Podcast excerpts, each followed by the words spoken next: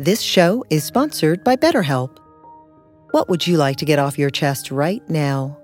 Are you feeling lonely, unappreciated, or misunderstood? When you keep these feelings bottled up, they can affect you negatively. Therapy is a safe space to get things off your chest and work through whatever is weighing you down. It's a great way to increase your self-awareness, change negative thought patterns, and more. If you're thinking of starting therapy, give BetterHelp a try. It's entirely online and designed to be convenient, flexible, and suited to your schedule. Get it off your chest with BetterHelp. Visit BetterHelp.com slash BeHereNow today to get ten percent off your first month. That's BetterHelp, H E L P, dot com slash BeHereNow.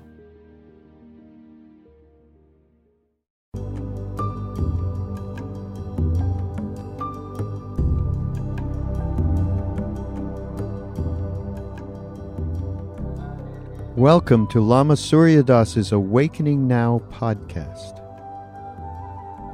We are very pleased to share with you Lama's unique illumination of the Awakened Awareness teachings.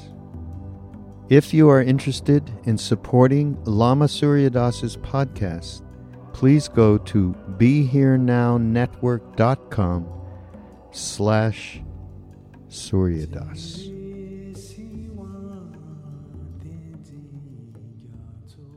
Sunday, the day of rest, Sabbath.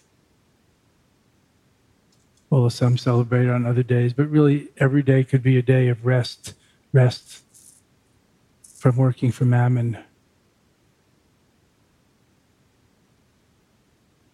Not just rest and staying in bed all day like a depressed sloth, although there are times for that, no doubt.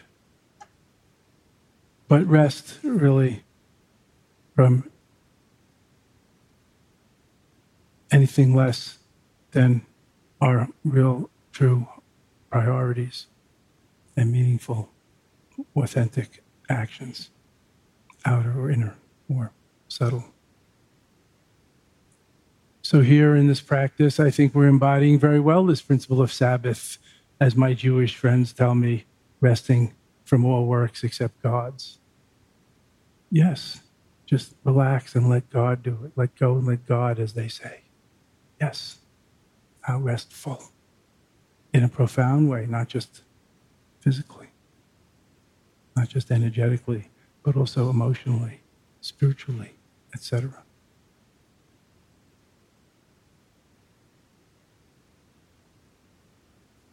So we've been practicing, chanting the mantra of the Buddha of love and compassion, Kuan Yin, Avalokiteshvara, Chenrezig, in foreign language names, the Buddha of love and compassion in English.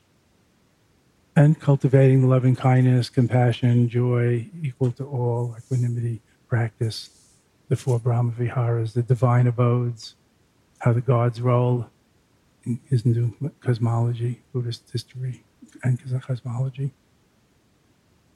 And in the beginning, we began with a little chanting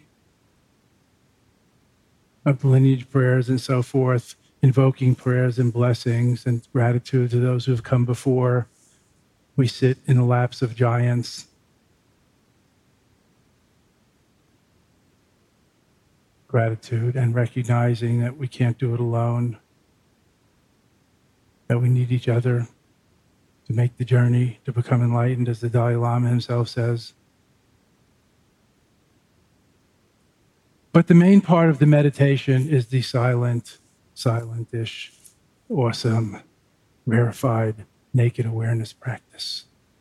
Bracketing it with the warm-up and cool-down exercises, the preliminaries, and the sharing of the benefits and merits at the end. But the main practice, and what I'm teaching this week, as I mentioned last night, is the view, meditation, and spontaneous action of the great perfection, Dzogchen. The view, nothing more to do. Enjoy the view, nothing more to do. Just be. But that's a little challenging. So the meditation of non-meditation, beyond meditation, unmeditation, getting used to just being and allowing and letting go, letting come and go. That's the meditation of non-meditation, unmeditation, as we call in Tibetan, gome, non-meditation practice. Seeing through all dreamlike momentary appearances, phenomena, and noumena, or mind stuff. Seeing through the illusion that we need to manipulate or interfere, react, fix, repair, avoid, grab, whatever. Just for now. In life, of course, we might have a little different approach with the same view, a little more interactive activity, of course, in life where the rubber really meets the road on the spiritual path. But here, since we're usually so busy, here we're taking a rest from that and from our habitual reactive character and personality and conditioning, from our, in, in technical talk, karma and kalesha, our conditioning and our obscurations and defilements, karma and kalesha in Buddhist jargon. We can take a rest from that and just be. We can be Buddha. We can see through everything else and just be aware. Aware is Buddha, not some historical figure, not a statue, not a person in front of the room, not even yourself as you currently think of yourself, but your true self, your true nature, your authentic Buddha-ness. So in this practice, we assume our Buddha seat and proceed from there, allowing awareness to proceed unhindered, the flow of awareness, just observing the flotsam and jetsam going by on the stream of consciousness, just the ripples on the stream. We are the flow. We don't need to get over-involved with picking and choosing, reacting based on liking and not liking, attraction and aversion, greed and aggression, the two ba- basic Buddhist poisons that drive our lives. And just rest equanimously, detachedly, in the view, in clear vision, the first step on the Noble Eightfold Path taught by Buddha, clear vision, clear seeing, right view, they call it in square language. But right seems to be distinct from wrong. No, this is beyond such duality. Just clear vision, seeing it as it is, seeing shit as shit. No judgment. Where would we be without shit? We'd be stuck. Seeing shit as shit, seeing flowers as flowers, seeing gold as gold, not even adding on whether it's valuable or not. Gold's not ultimately valuable, just to humans. It's not ultimately precious, just to humans. And not even to all humans. Starving people would rather have food than a gold ingot or ring. It's everything so relative. We talked about this last night, the great teaching of Shunyata, or subjectivity. Everything is subjective, as Buddha said. There is no good or bad, but thinking makes it so, as Buddha said. Or maybe that was Shakespeare. It's a universal truth. This isn't just Buddhism, Buddhism, and Buddhism, Shbuddhism. Who cares about Buddhism? We're seeking something deeper, aren't we? Truth, reality, enlightenment. It's beyond words. The divine life. Not just trying to rearrange the, ch- the decks, deck chairs here on the Titanic as it's sinking. Not just fighting for a better berth on the Titanic, to make a Buddhist pun. Seeing it as it is, not as it ain't. That's the first step on the Eightfold Path, clear vision. So this practice helps us clear our sights, clear our vision, clear the schmutz and kaka off the windscreen of our eyes. Clear the obscurations that veil us, as Buddha called it. Obscurations of greed, aggression, ignorance, thinking separate. Pride and jealousy, the four basic obscurations on our windscreen, on our vision, on our view, on our Buddha mind. That's why my own teacher, my first root guru, the late, great Kalu Rinpoche, the Dalai Lama's six yogas teacher, Kalu Rinpoche, I always used to quote, "We're all Buddhas by nature. It's only temporary obscurations that veil that fact." Quoting from the Hevajra Tantra, one of the great tantric or non-dual scriptures of Buddhism. Hevajra, the laughing Dorje, the laughing thunderbolt. What a great name. Of course he was laughing with joy and delight with this kind of vision. Everything is it. Everything is perfect as it is. We're all Buddhas by nature, not Buddhists, God forbid. Buddhas by nature, we have to recognize who and what we are. That's the pointing out instruction. That's the non-dual teachings. That's the direct access to enlightenment now of the penthouse teachings of Vajrayana and Tantra. That's the beginning of the non-dual portal or access of Mahamudra and Dzogchen. Buddha now, one-step enlightenment, pre-enlightened enlightenment, our Buddha nature, uncorruptible from the beginning, original goodness to talk English, not original sin. The garden is the came first. The sin was second, the fall. Buddha nature is the garden, the original goodness within. Trungpa Rinpoche called it basic goodness in his translations. The great Buddhist pioneer Trungpa, Chogyam Trungpa Rinpoche, founder of Naropa University and Shambhala centers. The Dalai Lama calls it the good heart. It's original goodness, our true nature, underneath it all, underneath our defense mechanisms, our character, armor developed due to the slings and arrows of outrageous fortune, or scar tissue of experience. The inner child, the little Buddha, the baby Krishna, the baby Jesus in there underneath it all, just dying to stand up, laugh, dance, and sing at any age.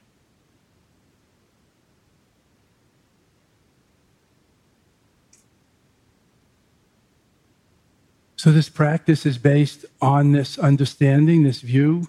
Nothing more to do but enjoy the view. There's many translations of this. They're all a little partial. Rest in the view, preserve the view, maintain the view. Cultivate the view, that's a little effortful, but not too bad, it's a little effortful. Abide by the view, rely on the view. I like the American translation, keep your eyes peeled. That says it all, then you won't miss much. If that's too colloquial for you, I know many of you are high-minded theologians. Let's remember what our first American philosopher, Ralph Waldo Emerson, talked about from his great main seminal mystical experience where he said he felt like a transparent eyeball, God's transparent eyeball. Now that's talking. No wonder why the entire transcendentalist movement stems from that experience. Transparent eyeball, divine eyeball. No God up there, like the mystics say, like Meister Eckhart said, the great Christian mystic of Europe, the eye through which I see God is the eye through which he sees me. That's non-dual mysticism, beyond isms and schisms. Transparent eyeball. So that's the view, and that's the first step on the Eightfold Path, the practical, clear view, right view, clear view. Seeing things as they are, not as they ain't. Clear seeing, clear vision. So we're practicing clearing our vision, undoing the habit of overdoing, purifying, if you like. We're seeing through the delusions, the obscurations, covering our inner sunlight, our Buddha nature, the ever-rising sun of innate Buddha-ness, as Trungpa called it, the ever-rising eastern sun of Rigpa. No sunset, always rising, as we know. Sunrise is just relative to the earth turning. The sun doesn't rise or set, the earth turns away and towards. That's us. But the inner light, that's always there. But check it out. This is not a tradition of belief, but of experience and confirmation and realization for oneself. Conviction, developing conviction, not just belief. In Buddhism, there's nothing to believe. Will convert to everything to explore and discover and confirm or realize, recognize for oneself. Like growing up and finding out who we are, our identity, not having a constant identity crisis from the age of ten to fifty.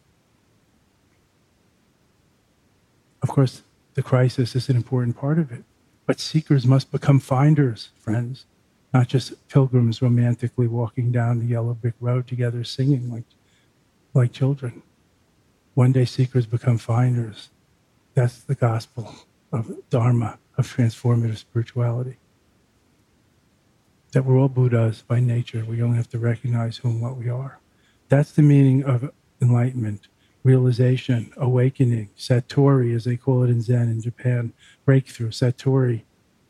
Nothing else. Recognizing our true self, our true nature, who and what we are. Not our small, separate, bubble-like self, but our true self, H two O all the way through. Just a bubble in the sea, H two O inside, H two O outside. Seeing through separateness. We don't have to slay our ego, get rid of our ego, just see through it. See through the bubble, recognize your see-ness, and be free as you are. However small the bubble is, nothing but the sea. As the Zen master sang, like water and ice, same nature in different temporary states. Buddha and beings, just a different state of consciousness or scope, awareness. My own late mentor, Dzogchen mentor, Nyosho Kempo Rinpoche, used to say, the only difference between ordinary beings and Buddhas is the scope of their... Of course, he used the Tibetan word, gongpa, which if I translate it as mind, at least you have to put a capital M on it, not just intellectual, small, linear mind, but it really means Buddha mind, or like cosmic consciousness or something. It's the, the scope of their, quote, mind, how big. And big is not just about size or quantity. Maha, how great, how inclusive, how deep, how profound, how open, how free, how unobscured and unhindered. So that's what we're working with here. This is the Rigpa practice, or Buddha mind practice, direct access, couched in a nice meditation practice. Seems like we're not doing anything, that we're doing nothing, but it's really something, ain't it? This great nothing of Buddha Dharma, the great Shunyata, of subjectivity. Things are not what we think they are. We are not who we think we are. That raises some interesting questions. Then what? What are we? Who are we? What is real? And so on. But those are, should be your questions. I've had them too. I'm not going to an- give answers or, you know, f- go further into that. You should ask your own questions. We'll get to that. A good question is better than an answer. Good questions unlike, unlock the key to the universe for the questioner, sooner or later. So just sitting... natural body, aware of physical sensations, just breathing, natural breath and energy, aware of breathing in while breathing in, aware of breathing out while breathing out. I know it doesn't sound like much, but there's a lot in it, and there's a lot we're not doing, that we're letting go of. Not compulsive, repetitive thinking, not linear research and analysis. We can do that at other times, of course. Not visualizing, not praying for world peace in this particular part of the meditation I'm talking about now, not radiating light, not healing, just sitting, breathing, and awareing. The three inner jewels, the three meditators, jewels, three refuges of the meditator. We can rely on that, rely on the view, just rest in that. Natural body, natural breath and energy, natural mind. I'm emphasizing that now. Before we go further, don't lose that. That's the main basic instruction. I haven't talked about the eyes. I haven't talked about out-breath, posture, a lot of other things, and we'll get to that. This is the view, meditation, and action of the great perfection, the bigger picture, the view. Not opinions or views, but just seeing things as they are, ultimate reality, which no one's going to tell you what it is. It's more intuitive, experiential, holistic than that. The view, nothing more to do. Enjoy the view, rely on the view, rest in the view, which naturally leads to the meditation of non-meditation, of just getting used to resting in the view and allowing, and openness and awareness to proceed unhindered, beyond attraction and aversion, et cetera, judgment and reactivity. The meditation and non-meditation of just being aware, which naturally leads to spontaneous, proactive, egoless Buddha activity as needed, not compulsive, egocentric, rea- karmic reactivity as wanted and driven by one's own conditioning. The view, meditation, action, and result of the great perfection. So I could go on. I'll make one more point, since Christopher Courriette, my assistant teacher here, has put up such a wonderful chart. He's good at this. I wish I could print. Actually, I can print. I can even write.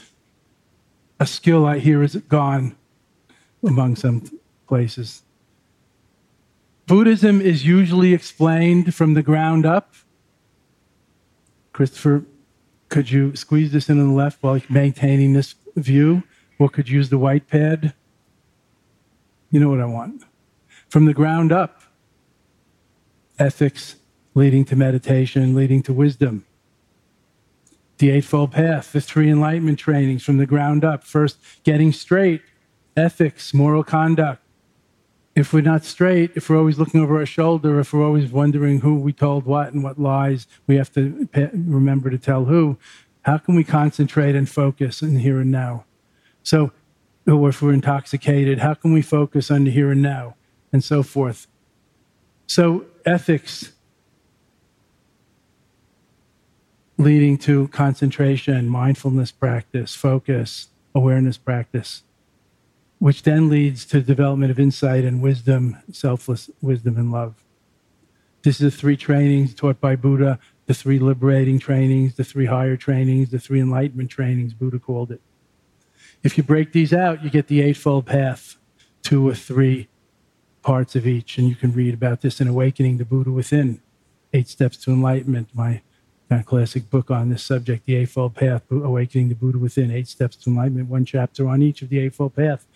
But Dzogchen is called swooping down from above, starting from the bigger picture of leaving things as they are, seeing it as it is. That's why it's called a more advanced teaching, a mystical teaching, a universal teaching, beyond Buddhism, as many would say, predating Buddhism. Swooping down from above, from the view of things left just as they are, perfect as they are, in my words, already perfectly at rest, a lawful unfolding, comes the meditation of non-meditation, of getting used to it, getting used to leaving it as it is, to allowing, non-attachment, et cetera.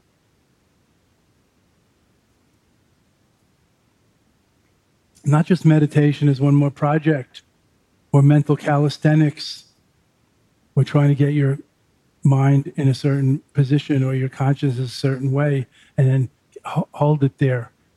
That's more like a trance or fixation. This is a more free-flowing, integratable with every aspect of life, non-meditation. Not about crossing our legs or closing our eyes, but carrying this view in every action in life, wherever we are, co-meditating with everything. To quote the great master, the dragon master, Druk-Shen Rinpoche, everything must be meditated, or everything can be meditated. That doesn't mean closing your eyes when you're in the middle of a discussion with your wife or at a meeting. But the awareness component, that's the key, not the eyes, not the legs. So very integratable with daily life, leaving it as it is. Everything can be meditated, co-meditating with everything. Everything is grist for the mill, as Ram Dass called it in one of his books. And that leads, third, to the action, view, meditation, and action, proactive Buddha activity, spontaneous proactive Buddha activity as needed, not conditioned, reactive, karmic activity as wanted or compulsively driven. Action like the ocean's waves. If there's wind, there's waves. If there's no wind, the ocean doesn't get bored and decide to start waving. If it's cold, there might be icebergs. No cold, no icebergs. The ocean doesn't have a cold raising campaign because it's bored and wants icebergs.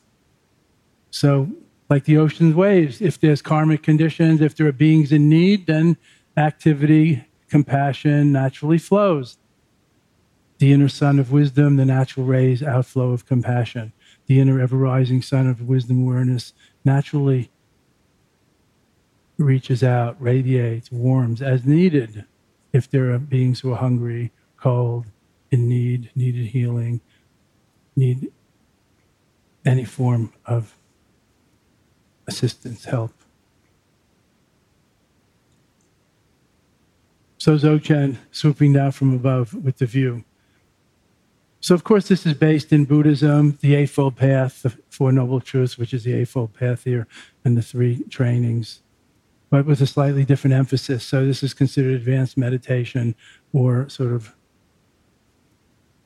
essentialized meditation, not a very gradual path like the Eightfold Path leading up to enlightenment. After many lifetimes, many would say, this is more like in one step enlightenment, enlightenment now, based on our uncorruptible, pure spirit, our Buddha, innate Buddha nature, not developing over many lifetimes a big bank of goodness. Of course, we work from both directions at once, just like in life, sometimes from the inside out, sometimes from the outside in, just like in life, sometimes alone, sometimes with others, just like in life. So we call it sweeping down from above with the view, the bigger picture, the eagle's eye view, swooping down from above with the view, while climbing up from below, as if the path is a mountain path. This is just an image.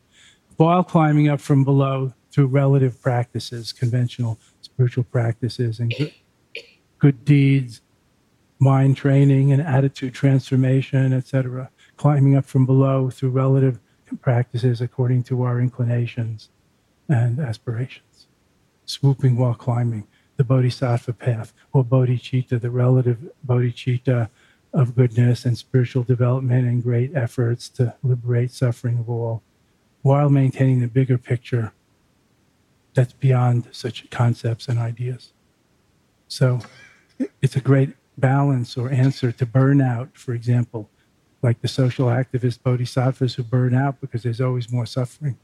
They're caught in that illusion that there's always more suffering. So suffering seems endless. No matter how much they do and accomplish to alleviate the suffering of beings, it might seem endless. So this absolute view, this bigger perspective helps, can help a lot, help us be much more centered, resilient, in touch with the inexhaustible source, not just pouring out our pitcher, however big, and then feeling empty. In touch with the inexhaustible source, ever replenishing inexhaustible source. So Dzogchen is sometimes called the luminous great perfection, or the natural great perfection, the ultimate consummation. My own Lama liked to call it the clear light path, or even more amusingly, Nyurde Dzogchen Pachempo, the swift, comfy path of innate great perfection, swift and comfy. I like that. I mean, who has time? Not to mention, when he means comfy, he's talking about no, no austerities.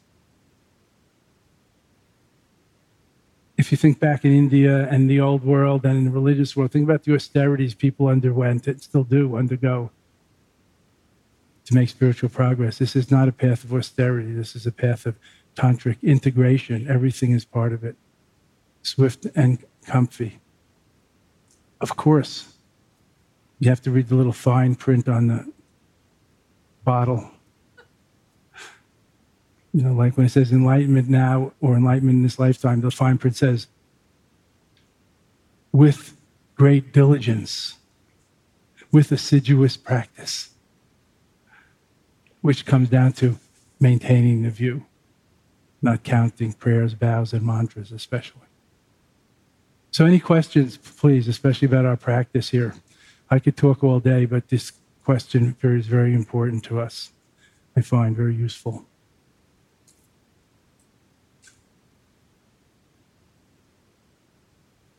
Oh, good. Everything's clear. I love it.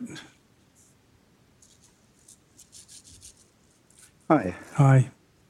Um, thinking about compassion, I realized that maybe I don't really know what I'm doing. Mm. Um, that I have a certain idea that being compassionate is going to feel a certain way. Mm-hmm.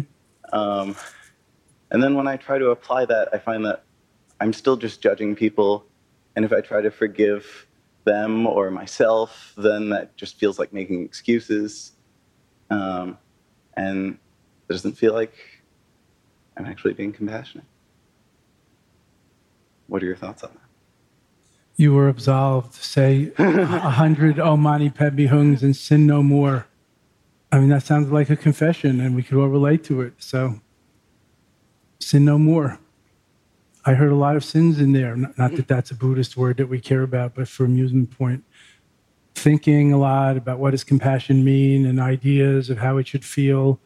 So here, while we're practicing together, we have a week, and I invited you to, um, what did I say, draft on my wake. I forget what I said. Participate, in my med- co-meditate with me, whatever. Why don't you just follow along with the instructions and forget about compassion and what it means and forgiveness and um, how it should feel, and just notice the feelings and thoughts, et cetera, come and go. Fair enough.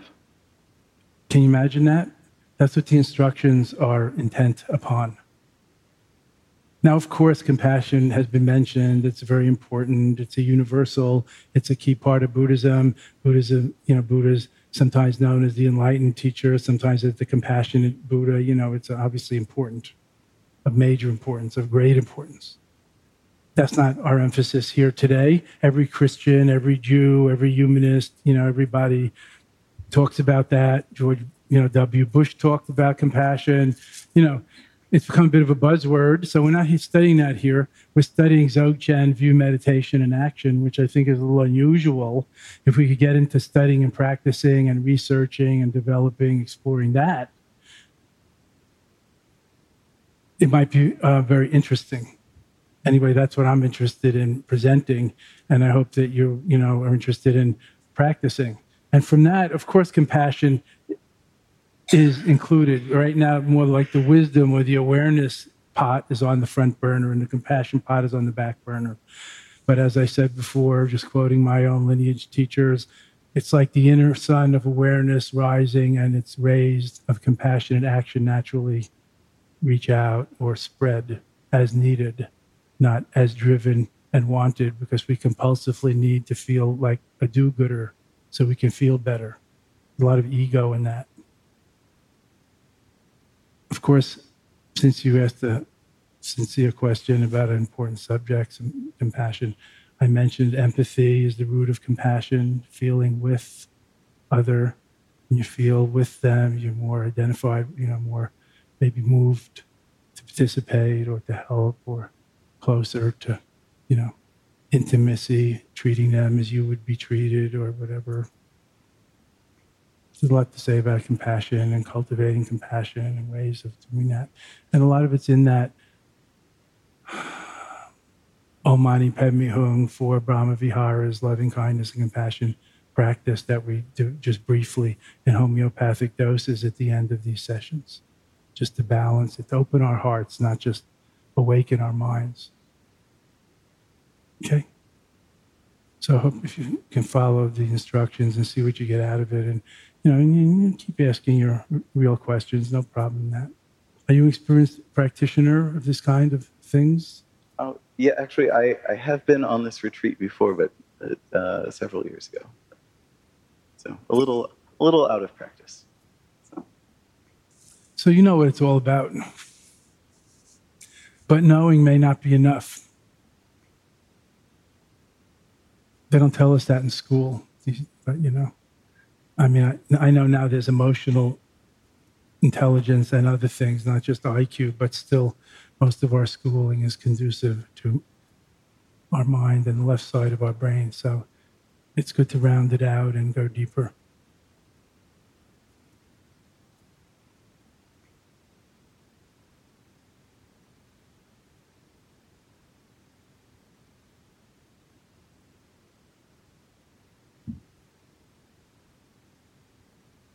Hi, John. Hi, Surya. One of the uh, instructions you've given is, uh, or uh, in in meditation, things arising and disappearing on their own. Yet, on the other hand, there's interdependent origination, and I've been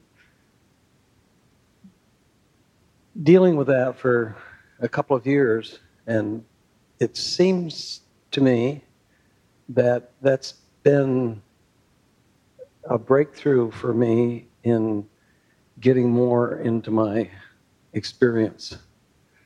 That the the experience is that things arise and disappear.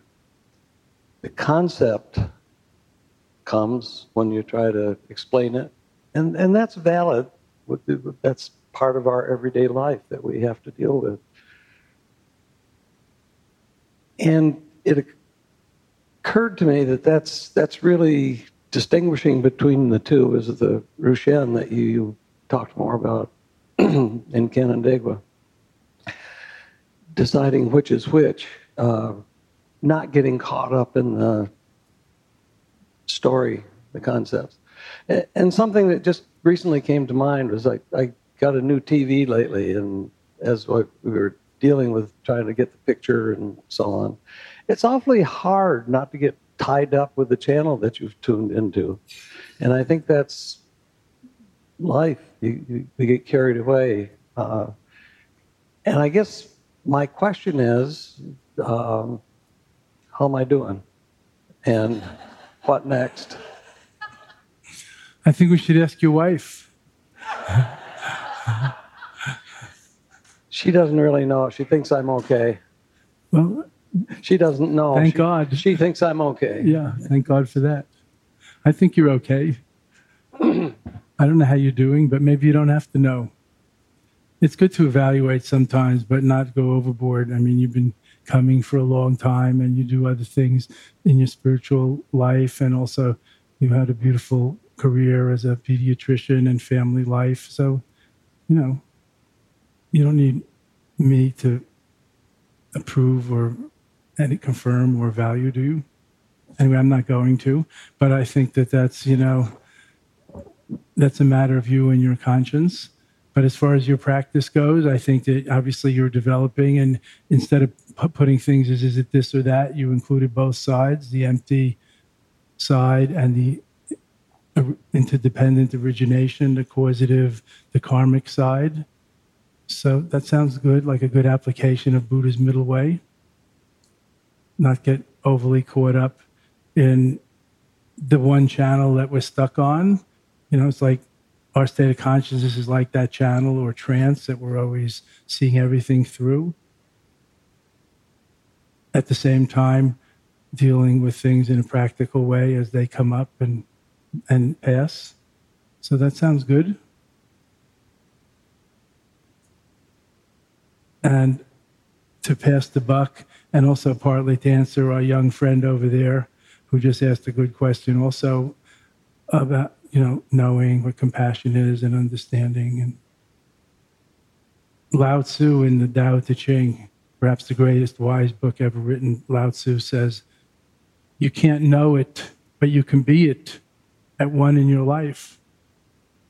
So that's the limits of knowledge, conceptual knowledge. But you can be it. Like, who can define truth, love, God? The important things are beyond the ordinary conceptual mind or intellect to know. So back to Lao Tzu, twenty-five hundred years ago, the great Taoist master, you can't know it, but you can be it. You can't know the Tao, but you can be the Tao. You can be it, whatever you call it.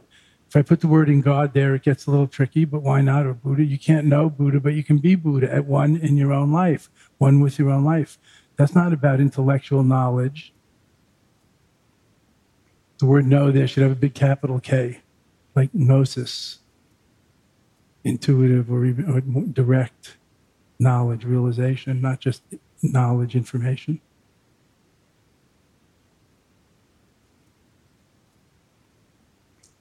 So since you're still here, I think you're doing fine.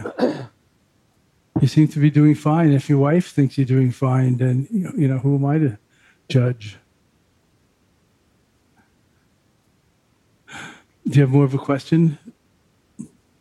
No, I, I think you, you answered it. It sounded like you weren't answering it, but I heard what you're saying.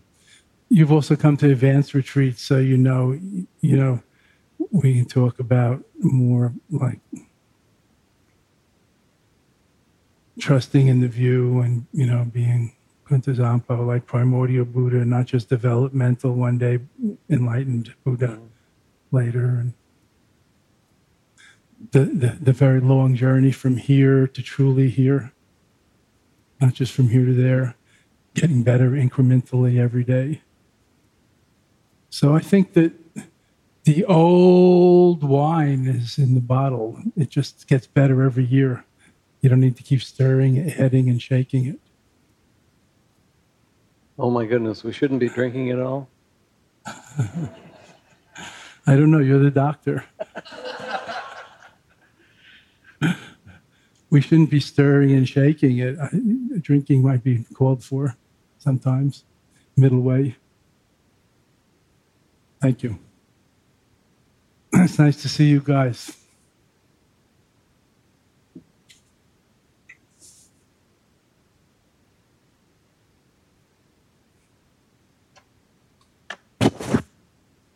Hi. Hi.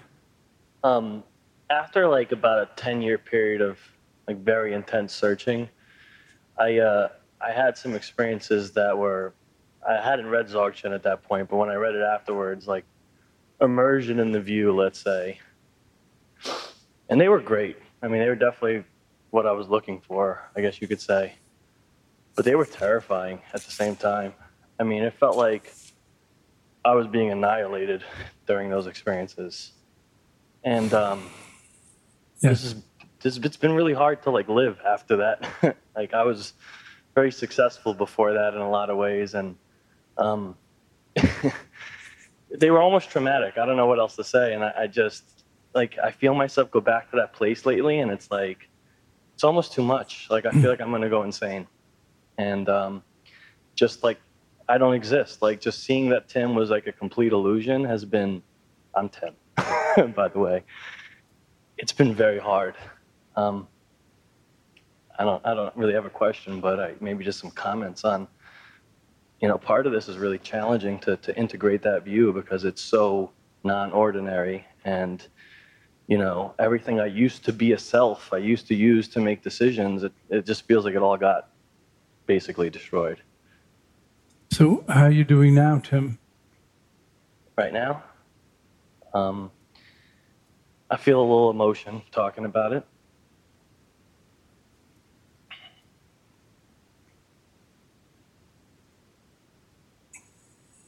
Well, you're on the spot talking in front of everybody, et cetera, but um, how are you feeling now, these, like today, this week?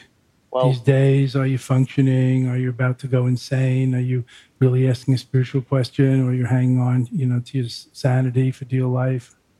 Did somebody drive you here? No, I'm, I'm able to function. I mean, I, I'm I used to be so high functioning that like maybe like I mean I can take care of myself, but it's more an internal thing. Like the night before mm-hmm. I came here, I was sitting in my room, and that feeling of I don't even there's no words to describe it. You know, like. Like just this vibration. I know that feeling. And it starts to come over me. And then I, I was in my parents' house because they live in New York. So I stayed there. And I, I thought I was just going to start screaming, ra- start start raving mad.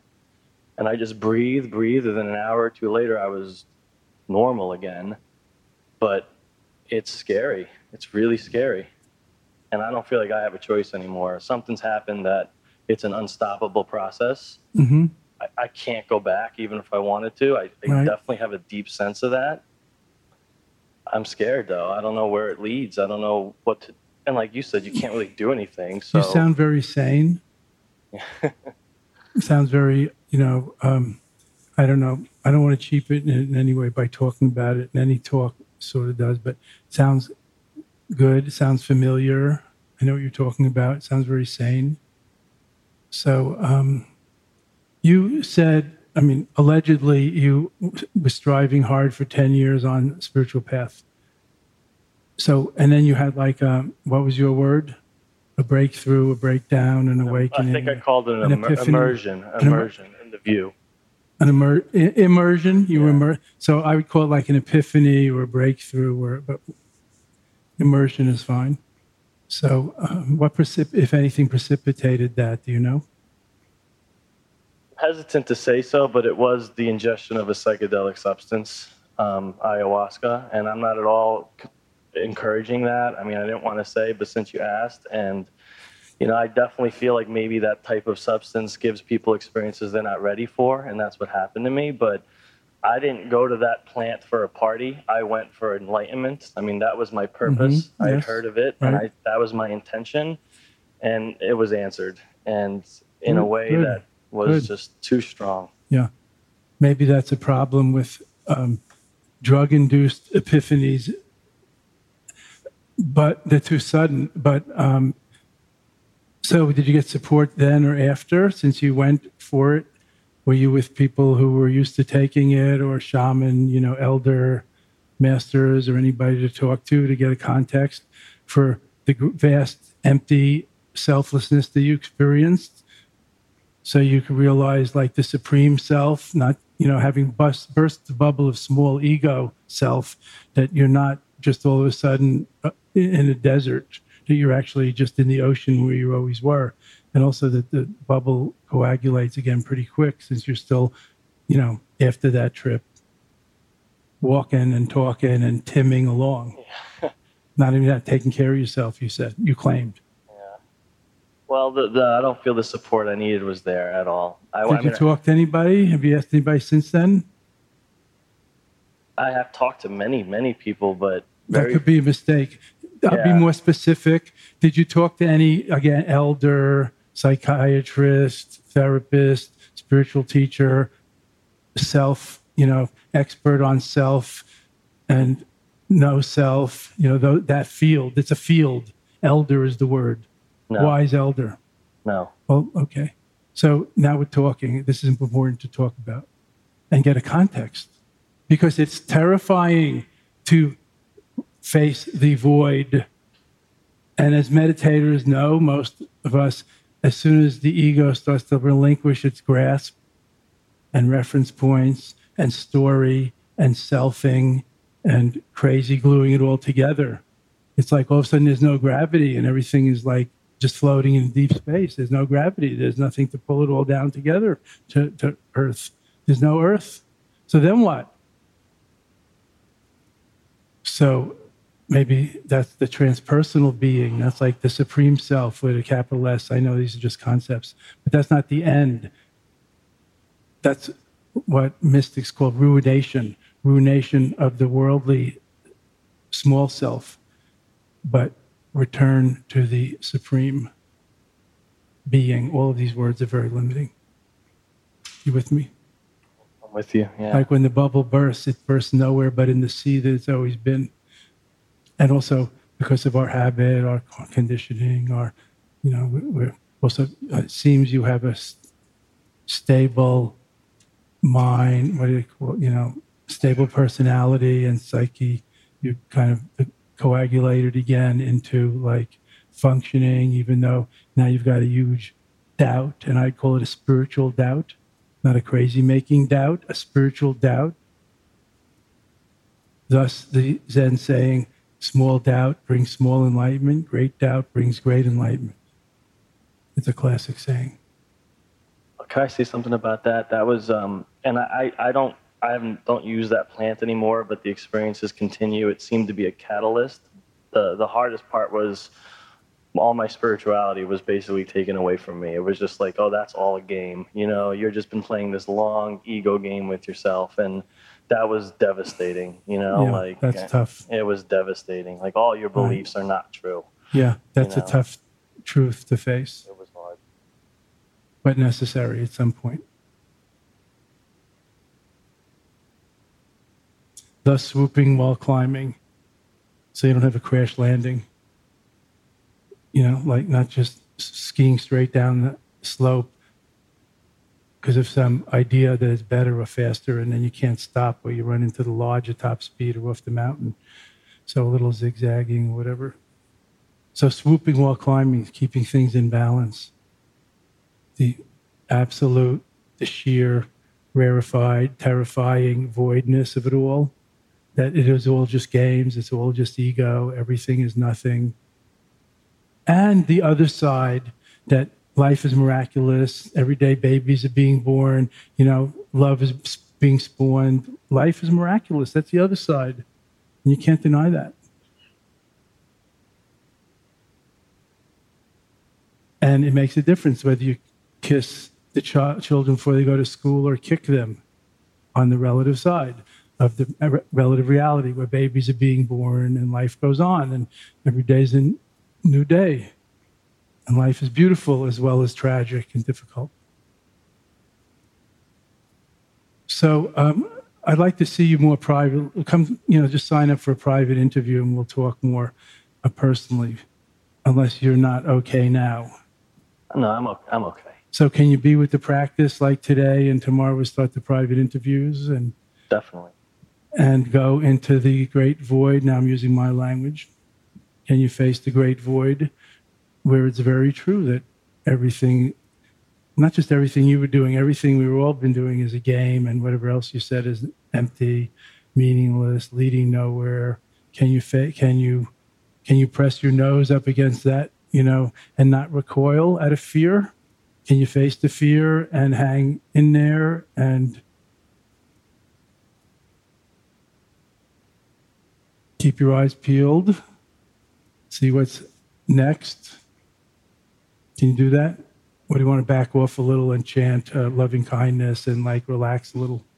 This is a serious question. Because I'm not trying to push you over the edge into a, a break, a, psycho, a psychotic break. Um, no, I, I have to push my nose. I, I don't really have a choice, so that's fine. Good. Again, the mystics call it ruination. And then they say, you know, God is not found in the mountaintops, as the young pilgrims think. God is found in the ashes. And you have to arise, you know, and the spirit arises like a phoenix from ashes. The phoenix doesn't live on the mountaintop. The bald eagle lives up there and looks good. You know what I'm saying? You have to go through that. It's called the dark night of the soul. It's called the great gate of voidness. It's called a lot of things.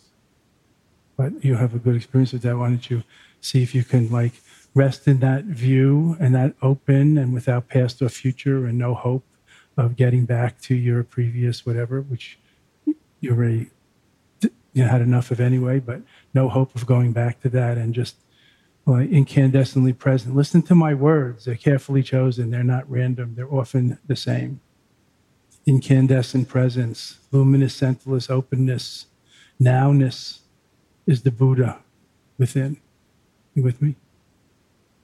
Keep your eyes peeled. Trust in that view and just abide in it and rest in it. And notice the fear come, and fear will go also. Everything goes. Everything goes. Everything changes. Everything's impermanent. Okay? Thank you.